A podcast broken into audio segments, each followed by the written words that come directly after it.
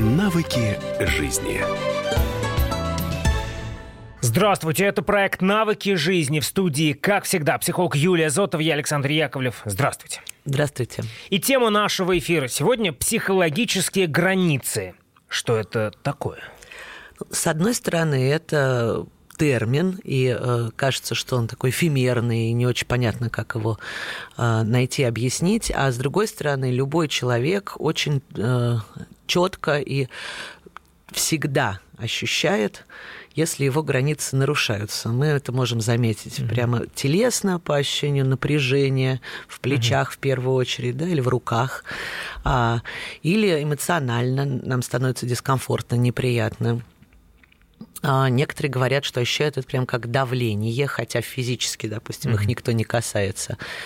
И э, эта тема всегда вызывает споры, потому что э, любая граница, она отделяет разные территории. Да? Мое угу. от чужого, от того, что мне не принадлежит. А это значит, на границе часто случаются конфликты, споры, недопонимания. А, а, самые а, известные примеры а, границ и, может быть, нарушения границ – ну, самая простая история – это прямо территориальная, физическая.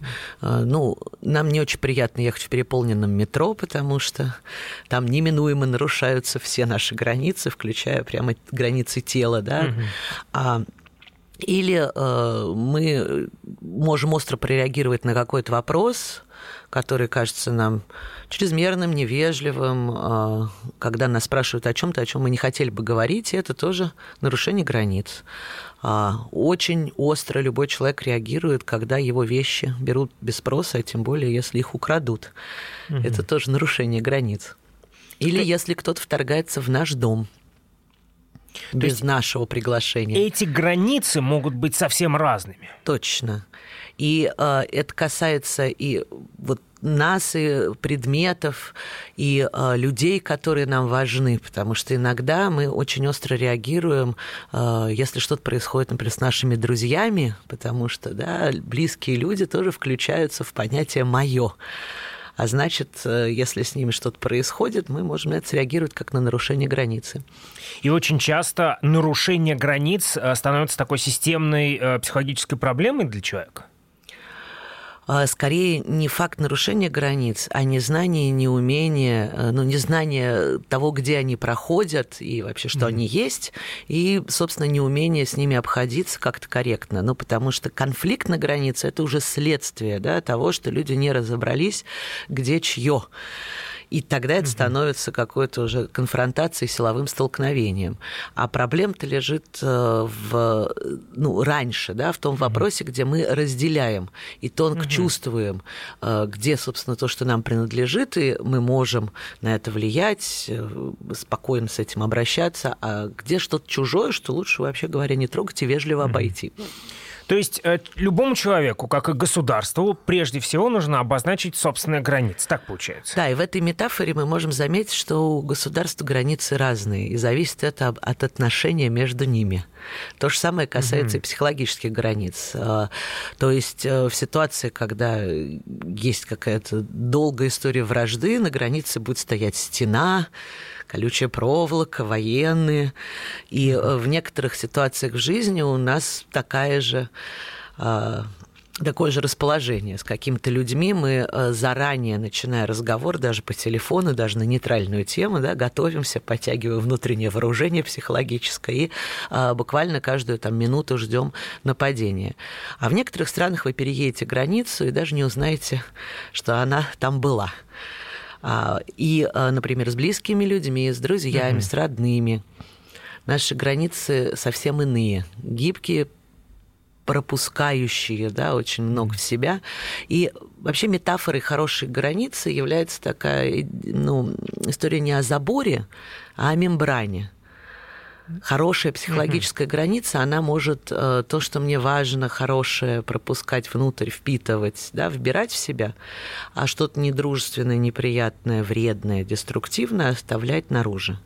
И это такой процесс скорее отсева и отбора и фильтрации, чем ну, такое жестко прочерченная раз и навсегда да, какая-то вот там линия на Земле, да, которую ни в коем случае нельзя переходить ни при каких обстоятельствах. Ведь это очень разные люди, взаимоотношения в некотором смысле границы между родителями, между э, с детьми, с мужьями и женами, с врагами, с коллегами по работе, с начальниками. Это ведь очень разные истории. Точно. И человек в течение всей жизни учится тому, как э, выстраивать и обходиться да, вот с такими разными отношениями и как различать где какая дистанция, где что допустимо, недопустимо, и что для него в первую очередь комфортно и дискомфортно в каждых отношениях. Какими эти границы бывают? У каждого человека очень много разных границ. А, во-первых, а, ну, есть прям физическая граница. Наша кожа ограничивает наше тело, и мы все об этом можем ну, узнать, просто проверив себя, да, пощупав прямо сейчас себя. Телесные границы, они ну, очень понятные и явные а, с психологическими чуть сложнее.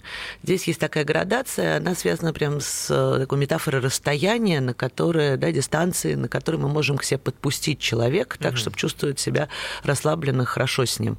Например, есть интимная граница, это примерно там, ну, не знаю, 10-15 сантиметров от тела, в которую мы пускаем только самых близких людей. Это наши дети, наши родители, а, ну, наш партнер, с которым у нас интимные отношения, поэтому граница называется, да, интимная.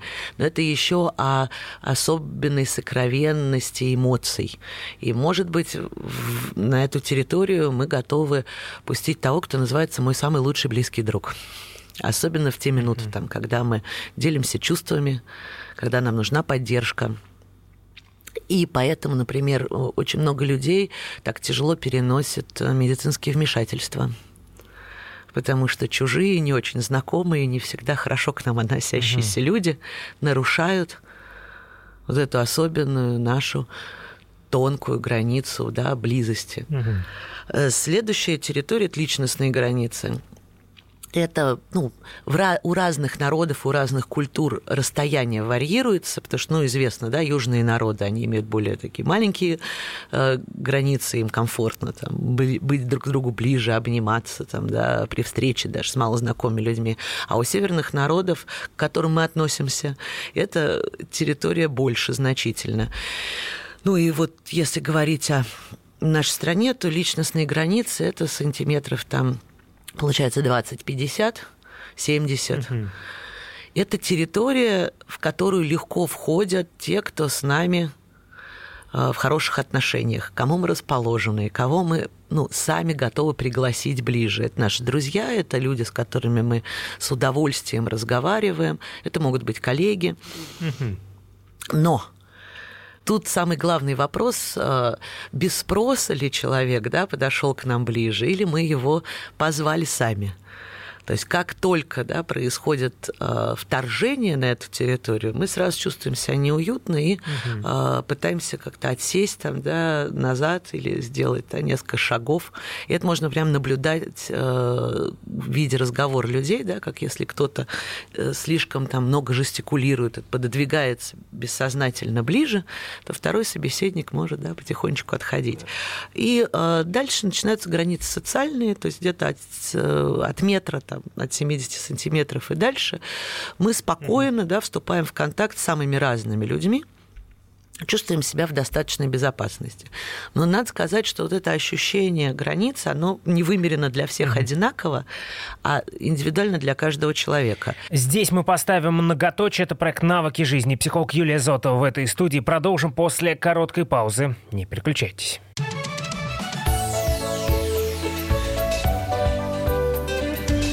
Навыки жизни. Будьте всегда в курсе событий. Установите на свой смартфон приложение «Радио Комсомольская правда». Слушайте в любой точке мира. Актуальные новости, эксклюзивные интервью, профессиональные комментарии. Доступны версии для iOS и Android. «Радио Комсомольская правда». В вашем мобильном.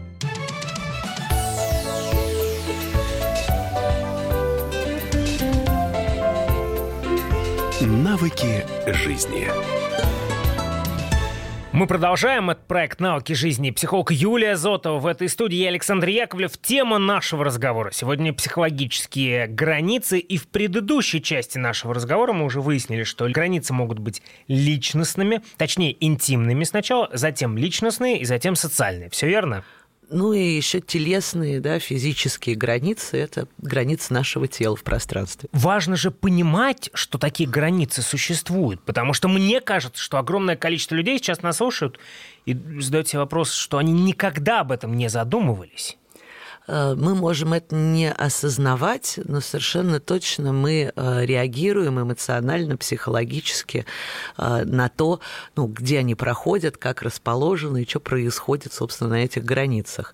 Потому что вообще наше чувство комфорта и дискомфорта во многом зависит от того, есть ли у нас достаточно пространства и находятся ли внутри этого пространства люди, которые нам приятны, и мы хотели бы там, да, с ними быть рядом. Но ведь эти границы нарушаются и в этом самая главная проблема. Ну, первая все-таки проблема даже не в нарушении границ, потому что чтобы границу нарушить, она должна быть.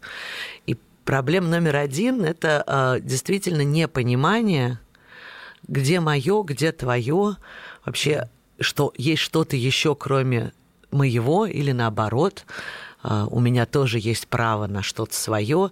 И вот в этом месте, э, в путанице и в тумане таком, э, чаще всего и происходит нарушение границ, потому что по незнанию или недоразумению да, люди заходят на территорию друг друга, и потом уже по эмоциональной реакции раздражения, обиды, напряжение, желание убежать, желание, там, наоборот, э, как-то человека выпихнуть куда-то подальше как можно дольше его не видеть, могут заметить, по последствиям, да, что перед этим где-то за какое-то время до этого граница была действительно нарушена.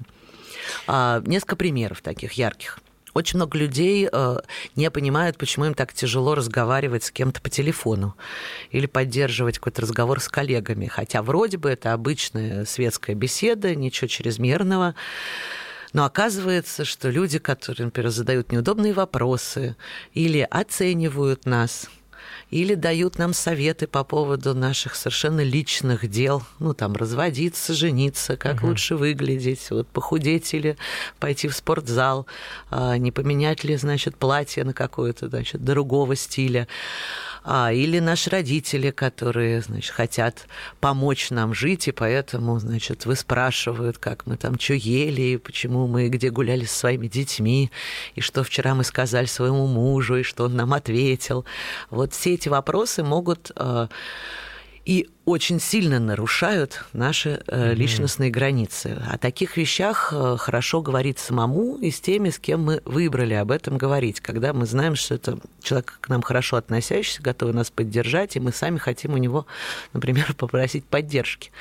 А вот проявление инициативы в таких разговорах это нарушение наших психологических границ, и мы, даже не замечая это в моменте, по вот этому эмоциональному неприятному послевкусию всегда можем раскопать да, вот в этом разговоре несколько неудобных вопросов. Вообще любая критика, кстати говоря, в наш адрес является нарушением границы хотя она может иметь конструктивную цель, но по факту всегда задевает.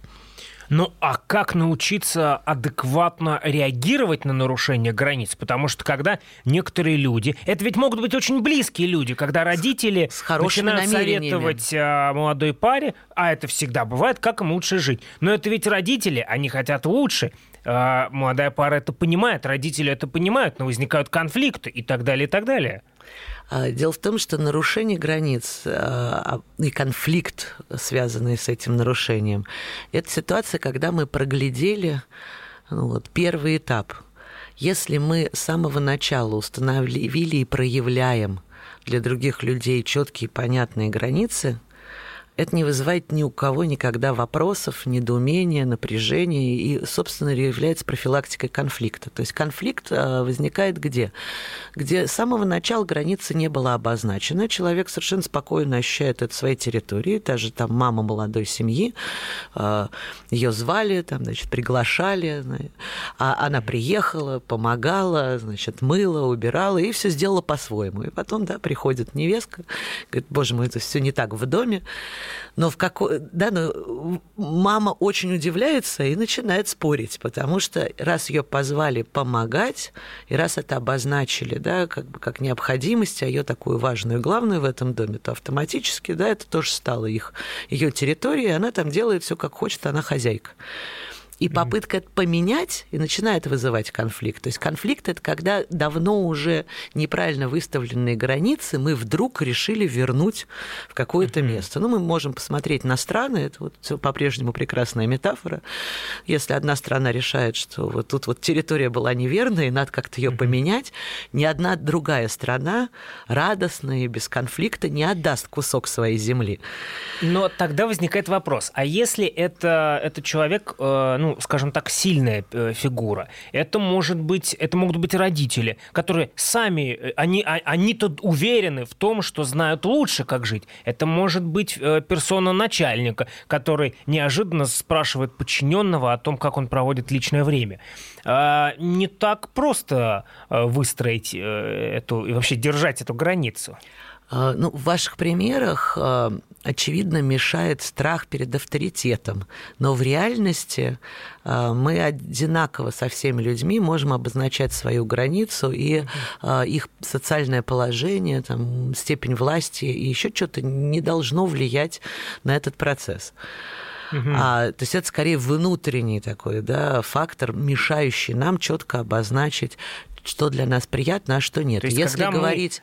Не, не выстраиваем границу, проблема не в сильной фигуре, а в авторитетной фигуре. Проблема в нас и в нашем страхе. Точно. Вообще в нашей жизни намного больше от нас зависит, чем мы обычно себе представляем.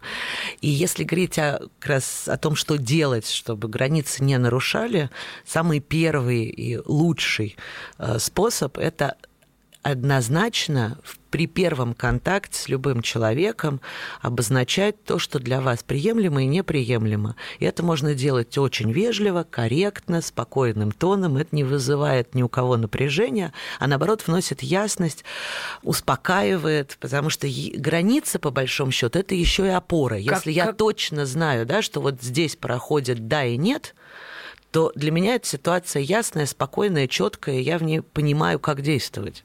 В теории понятно, на практике непонятно. То есть при первой встрече я говорю, здравствуйте, нельзя вот это, вот это, вот это, а вот это можно. Давайте будем заключать пакт о ненападении. Как это возможно? Ну, точно не надо приходить с большим списком и просить его подписать. это немножко странно. А, но в живом общении мы все время а, с другими людьми как раз и проверяем, да, вот эту историю о границах, что mm можно, что нельзя, что допустимо, что лучше. И когда человек говорит, «А, мне было бы приятно или предпочтительно, чтобы вы, а, как замечательно, если бы, то мы указываем направление, это место границы, да, как предпочтительное, а не через запреты. И это очень проходимо и никого не задевает. А если происходит ситуация нарушения границ, а, тут очень важно быть бдительным, это номер два. Угу. Чем на более ранних этапах и в более тонких сигналах мы останавливаем нарушение границы, тем легче, проще, безболезненнее это делать. То есть в первый момент, когда человек задал некорректный вопрос, мы можем очень вежливо, а, не эскалируя ситуацию, да, уйти от ответа и переключиться на другую тему. И человек получает сигнал, что в эту сторону лучше не ходить. И среди нас э, очень мало людей настолько непробиваемых и толстокожих, да, которым вот такие точечные сигналы обратной связи о том, что что-то неприятно, да, или что-то недопустимо. И это, кстати, вот э, умение соблюдать границы, обходиться с ними изящно и гибко, это один из критериев того, что мы называем культурный, да, вежливый, воспитанный человек. Угу. И есть какой-то процент э, людей, которые являются там социопатами, да, психопатами, извините за термин. А для них действительно проблема заметить границу, но их останавливает четкое, твердое стоп, нет. И даже они способны заметить э, границу, если она выставлена ясно, четко и безапелляционно. Здесь мы поставим границу второй части нашего разговора. Короткая пауза, после чего мы продолжим наш разговор с психологом Юлией Зотовой в проекте «Навыки жизни». Не переключайтесь.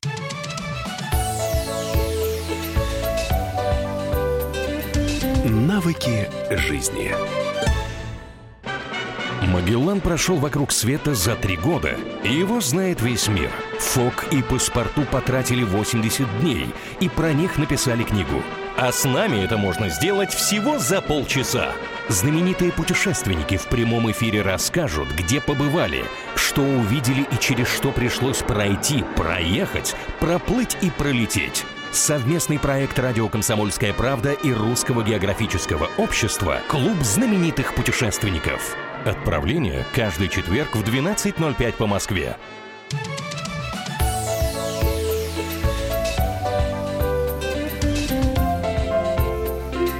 Навыки жизни. Это проект «Навыки жизни». Психолог Юлия Зотова в этой студии. И мы продолжаем наш разговор. Психологические границы. Тема нашего эфира сегодня. И все же вы дали уже определенную классификацию, сказали о выстраивании границ. Но мне кажется, существует некая путаница, что под границы подпадает, а что не подпадает. Что относится к этой теме, а что к другой. Все-таки как определить точно? Короткий ответ. Подпадает все поскольку mm-hmm. все, что происходит в контакте, во взаимодействии с людьми, это как раз граница да, между одним и другим. И все, что мы в жизни делаем, имеет какую-то там территорию конечную, за которой начинается да, там, территория других людей, к нам не имеющая отношения. А, но точно разобраться в этом моментально не выходит, поскольку а, вот это ощущение а, внимания границам, и оно двойное, да, то есть я внимателен к своим границам, я берегу себя и забочусь о своем комфорте, но при этом я также с уважением и аккуратностью обхожусь с границами других других людей. Это такой взаимный процесс да, по обе стороны границы. И он а, не происходит моментально. Для того, чтобы человек вот такое ощущение чувства в жизни границы получил, это, конечно, результат ну, всей жизни и в первую очередь э, воспитания. Но и... Э, прежде чем мы перейдем к этой, наверное, самой важной теме воспитания, возникает вопрос. Мы говорили о нарушении границ, но бывает и обратная ситуация, когда есть молодая пара, они любят друг друга, но 24 года он или она боятся друг друга приобнять. В итоге вместо того, чтобы 24 года жить счастливо, они боятся просто взглянуть друг на друга. Я такой привел э, пример довольно абсурдный, но согласитесь, проблема существует. Э, да, слишком большая аккуратность в отношении границ встречается, но, к сожалению, значительно реже, чем их нарушение. А решается очень просто. Надо заметить, что ответственность за свои границы несет каждый, собственно, человек. А это значит, что вместо того, чтобы за него решать этот вопрос, что ему приятно, неприятно, значит, не обижу ли я его тем, что слишком близко подойду, э, эта ситуация решается простым прямым вопросом. Ну, не будете ли вы угу. против, если я сейчас задам вам вопрос? И любой человек в состоянии на это ответить да или нет. И, собственно, вообще говоря, слова да и нет и являются символом границы в речи. Тому, что мы хотим пригласить в свою жизнь, да, открыться mm этому, не устраивать границу. Мы говорим да, а тому, что мы не хотим пустить к себе, э, хотим, чтобы это ушло от нас, не происходило, мы говорим нет. И вот это вот движение, да, да и нет, по большому счету символ вот этого процесса с границами, которые во всех сферах жизни происходят. Ну а формируется все это в детстве. Точно. И э, в течение прямо всего детства э, на разных этапах. Ну и вот можно поговорить о том, да, что и как может делать родитель для того, чтобы границы ребенка да, были хорошими, здоровыми, гибкими, и он счастливо жил о своей жизни, не задумываясь об этом понятии. В первую очередь, э, в момент рождения, на всякий случай скажу, да, дети рождаются без границ они вообще не отделяют себя от мамы ни телесно, ни психологически в первый там, месяц жизни, например, точно. Ну и в течение первого года постепенно возникает у ребенка вообще представление, что он отдельный. Это на, не на уровне даже психики, а на уровне тела пока. А, поэтому самое первое время для э, того, чтобы потом границы сформировались, вначале нужно очень много плотного контакта. И поэтому психологи говорят, пожалуйста, там, держите детей на руках, прижимайте их тело к телу. Ничего страшного, если они там спят рядом в очень маленьком возрасте. Потому что им важно вот напитаться э, ровно в тот момент, когда они оказались вдруг неожиданно оторваны от мамы, тем более надолго, вот в таком раннем возрасте, а, они не выдерживают этой ситуации, потому что они не могут да, вот себя собрать. И это прям, правда, непереносимо. А потом вот где-то от года и дальше начинает формироваться понимание вот этой разницы. И сначала это прям телесная разница, поэтому так важны прикосновения. Там, mm-hmm. Мама делает массаж, мама гладит, э, мама играет да, в развивающие игры, и ребенок потихоньку находит свою ножку, ручку, и формируются телесные границы он сам себя берет за пятку, он замечает, да, что у него есть отдельное прям тело. Следующим этапом э, идет история прям про вот эти близкие границы эмоциональные. Э, когда ребенку плохо, он бежит к нам, тянется к нам. Ему очень важно, чтобы мы в этот момент там были за него, гладили, поддерживали.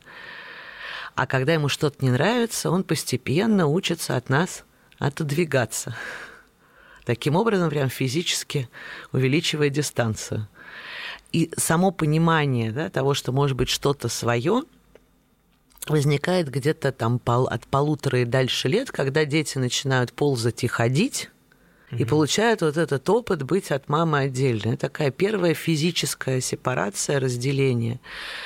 И здесь важно, чтобы э, мама, папа подключающиеся поощряли вот этот вот интерес ребенка, когда он может отойти, что-то свое исследовать, чем-то интересоваться, но ощущать себя при этом защищенно и безопасно, потому что если мама очень тревожная и никуда ребенка не пускает, или если наоборот она его э, отправила, а сама ушла и с ним что-то неприятное случилось, то он получает опыт того, что вообще что-то свое отдельное по-своему делать, плохо, опасно, нехорошо, и в конце концов просто перестает пытаться, да? И кризис такой, острая тема проявления вот своих психологических границ появляется у ребенка в замечательный всем нам известный возраст, 2-3 года, кризис трех лет. Сейчас он с двух начинается, ну, где-то до четырех. Это веселое время для родителей продолжается. Те, у кого есть дети, не могут забыть этот период. Это момент, когда ребенок на любое ваше предложение будет говорить «нет». И это его способ научиться именно уже психологическим границам в речи, да, выставлению границы, как раз отделению своего от вашего. И вот в этот момент э, и важно, чтобы родители замечали что это не ребенок капризничает, не он специально на зло, значит, хочет нас э, выбесить, чтобы значит, испортить нам день. А вот. Не он вдруг стал такой плохой, потому что у него отвратительный характер вдруг проявился, которого до этого почему-то не было. А это очень важный способ и тренировка научиться а, отстаивать и сохранять себе свое свое намерение, я сейчас иду гулять, а не потом, свое мнение, я это не хочу, не буду, свои потребности, я буду не эту еду, там, а другую, а вот манную кашу не хочу. Еще очень много областей, в которых именно этот процесс и происходит в возрасте с двух до четырех лет. То есть в самых разных областях ребенок тренируется выделять вот это свое желаемое и отделять от чужого другого. А, поэтому, начиная с этого возраста, братья и сестры так ожесточенно бьются за территорию игрушки, где чье и кому куда. Поэтому дети становятся такими неудобными. И а, какой здесь опыт? Если человек с детства, вот с этого раннего двухлетнего возраста, получает уважение и признание своего права на свои границы – то дальше автоматически в течение жизни он будет не только ценить свои э, границы, но и также уважительно относиться ко всем остальным. Так вырастают очень замечательные, культурные, прекрасные люди. А в детстве они имеют право на свое и имеют возможность это отстаивать. Мы не говорим о тех случаях, где это опасно для жизни. То есть, если ребенок пытается бежать под, под машину или, значит, залезть в работающую стиральную машину, мы без всяких разговоров его оттуда вынем. И это никак не нарушит его границ. Потому что есть еще границы семьи, границы правил воспитания, границы, которые устанавливают родители. И это нормально. И для ребенка это тоже важный опыт, да, это вторая полярность. То есть одна часть э, важно дать ему возможность отстаивать себя, с другой стороны, он должен получить опыт четких, ясных и несгибаемых границ родителей, потому что тогда он учится уважать чужие и учится спокойно относиться к тому, что не только он устанавливает здесь правила, но в том числе он может их соблюдать. И вот если и то, и другое совпадает, это дает отличный результат в течение всей жизни. Ну а если что-то из этого не случилось, или ни того, ни другого не случилось, да, начинаются всякие проблемы с личностными границами. Где проходит эта грань? Потому что, понятно, работающая стиральная машина – это угроза смерти, но та же каш, она ведь гораздо полезнее, чем сладости. Ребенок хочет сладости, они вредны для здоровья малыша. А, ну, был эксперимент не единожды проведен, потому что называется интуитивное питание. Выясняется, что если детям давать возможность э, выбирать еду, то они выбирают не сладости, а те продукты, которые там, наиболее им подходят по составу, значит, там, не знаю, витаминам, да, и всему остальному. И они очень разнообразны и избирательны в еде. То есть не надо пугаться. Сладости возникают там, где э, идет борьба за границу. И где способ получить это сладкое, да, это как раз история о нарушении границ. Потому что если родители жестко очень регламентируют ребенка, то автоматически они провоцируют э, у него потребность эти границы проверять, сдвигать, спорить с ним, не соглашаться и обостряют, собственно, ситуацию. То есть, чем более нервной и агрессивной будет реакция родителей, тем э, более агрессивной будет и борьба и ребенка за границей. И настойчивой будет борьба за их нарушение у ребенка. Итак, сегодня мы говорим о психологических границах в проекте «Навыки жизни». Психолог Юлия Зотова в этой студии. Сейчас короткая пауза, после чего мы продолжим наш разговор. Не переключайтесь.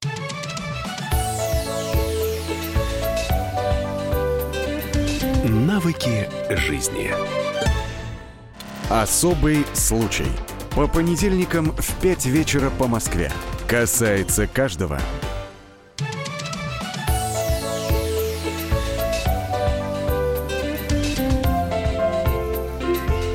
Навыки жизни.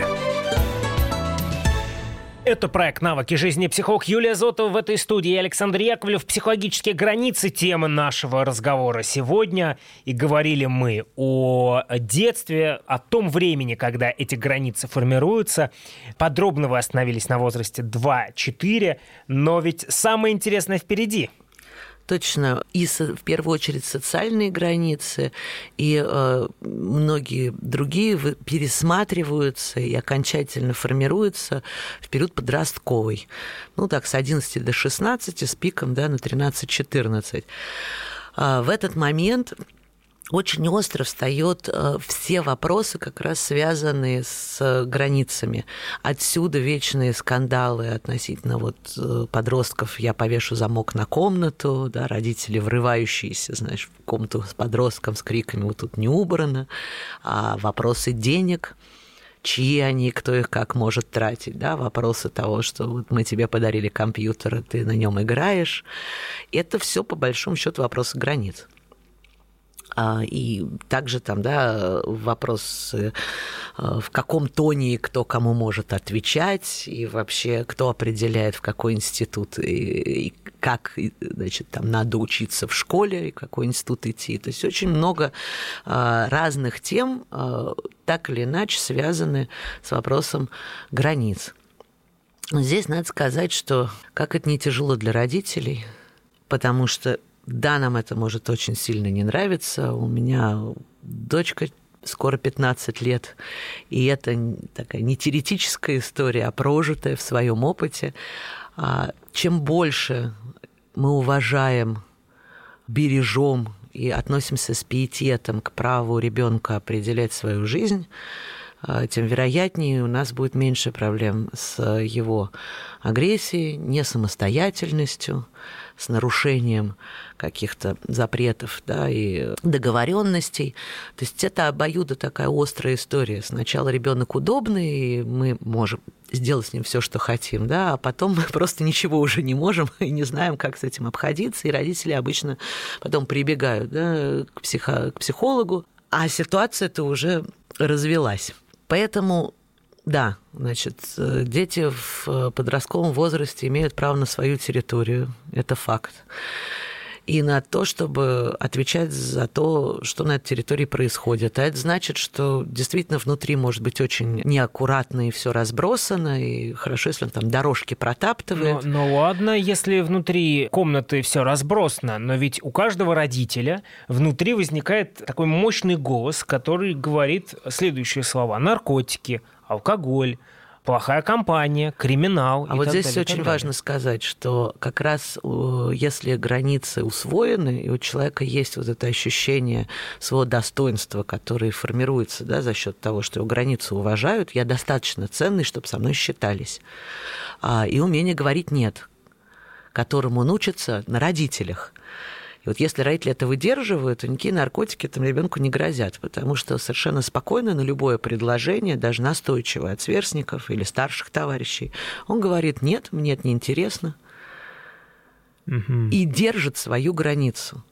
А вот вовлечение во все эти деструктивные истории происходит с детьми, которые не понимают, как можно сказать нет, потому что они не научились говорить нет.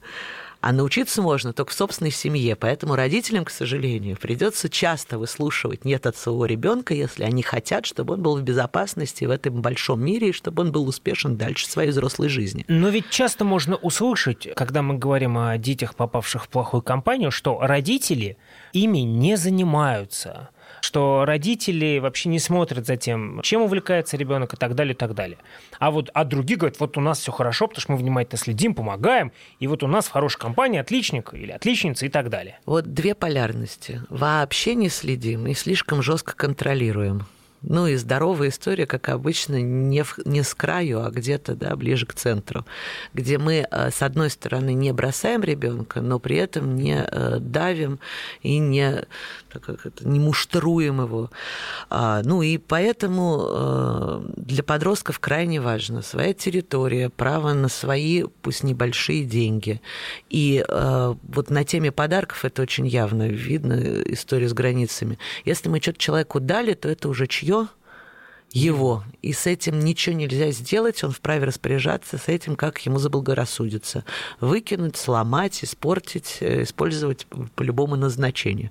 Поэтому в данном случае родителям надо просто хорошо подумать, прежде чем, например, дарить компьютер десятилетнему ребенку.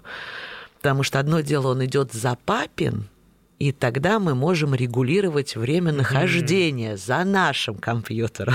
А если это его планшет, то, к сожалению, 24 часа в сутки теперь он его использует, как ему заблагорассудится. То есть, если вы подарили э, игровую приставку, то уж не обессудьте. Конечно, будет играть, а зачем подарили? Мы говорим сегодня о психологических границах. Но, как всегда, хочется какие-то упражнения, советы, как правильно уже в зрелом возрасте задуматься, обозначить э, эти границы для себя и взаимоотношения с другими людьми. Точно, потому что не всем повезло в детстве, и, значит, воспитание было разным, и у нас какой-то у каждого индивидуальный опыт, но никогда не поздно улучшить свою жизнь и сделать это самостоятельно. Значит, вопрос с границами начинается с практик относительно того, чтобы разобраться, где они проходят. Поэтому можно составить просто список, где перечислить вот что мое, а что не мое. Особенно хорошо, если вы живете не один, у вас много домочадцев, потому что хорошо бы определиться вот прямо в квартире, где предметы, относящиеся да, прям к, мо- к моим личным, а где чужие. Даже предметы общего пользования всегда имеют одного хозяина. Даже собака общая в семье на самом деле имеет конкретного хозяина, и он, кстати, отвечает, в общем, за то, чтобы ее кормить, выгуливать и все остальное. А конфликт начинается там, где формально там хозяин один, а заниматься собакой должен там третий человек, а руководит этим вообще четвертый. И вот тут случаются конфликты как раз территориальные. Mm-hmm. А, начиная вот с таких простых вещей, как предметы, можно пойти в более сложные области и спросить себя, что в жизни вообще мое, и это про то, что границы очерчивают наши ценности, и тоже для нас важно. А, близких людей, которые нам не безразличны, они тоже включаются в такое да, собственное пространство. Мы его не можем пощупать, но очень явно ощущаем. А, хорошая практика следующая, вот когда мы определились, э, что вот где, где наше, где не наше, да, угу. начинать прям замечать, где границы нарушаются. Потому что проблема в том, что мы слишком поздно реагируем, да, и уже ну, в тот момент, когда 25-й раз кто-то задал нам неудобный вопрос, вот именно на этого человека да, мы и нападем. Спускаем всех собак. Да. А хорошо бы замечать да, вот эти первые звоночки в тот момент, когда это происходит. То есть наблюдать никак, может быть, не реагировать, но смотреть. А дальше очень хорошая простая такая телесная история, потому что да и нет это действительно связанная с телом э, тема ребенок, когда маленький, он не очень хорошо говорит, он просто отодвигает то, что ему не нравится, физически рукой. И мы можем попробовать сделать то же самое.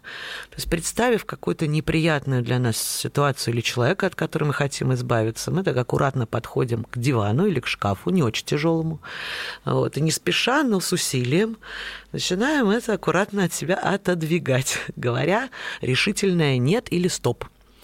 Э, для самых э, вежливых людей, которым сложно устанавливать границу, кажется, что люди обидятся, и так неудобно, значит, если я против.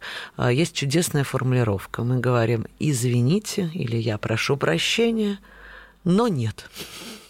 А для кого-то, наоборот, сложностью является сказать «да». То есть люди хорошо держат жесткие границы, отлично могут поссориться, послать кого угодно, а вот э, приблизиться для них сложно. Это тоже проблема mm-hmm. границ. Тогда очень важно обращать внимание вот на это внутреннее «да». И э, прямо замечать в отношениях и в общении, что вы человека приглашаете к себе ближе. Это можно словами, конечно, не говорить, но внутри, проговаривая, вы таким образом создаете вот это ощущение своей mm-hmm. открытости. Если вы понаблюдаете, да, те люди, которые кажутся вот душа компании, такие жизнерадостные, приятные, с ними всем очень нравится общаться, это люди, которые пускают других на свою территорию. Временно в гости, на правах хозяина, вот, но они открыты для общения. И если у вас сложность с этим, можно тренировать вот это вот внутреннее «да». У всего есть свои границы, в том числе у нашей программы. Спасибо большое за этот разговор. Психолог Юлия Зотова в этой студии. Это проект «Навыки жизни». Подписывайтесь на наш подкаст и, конечно, слушайте нас в эфире радиостанции «Комсомольская правда». До новых встреч.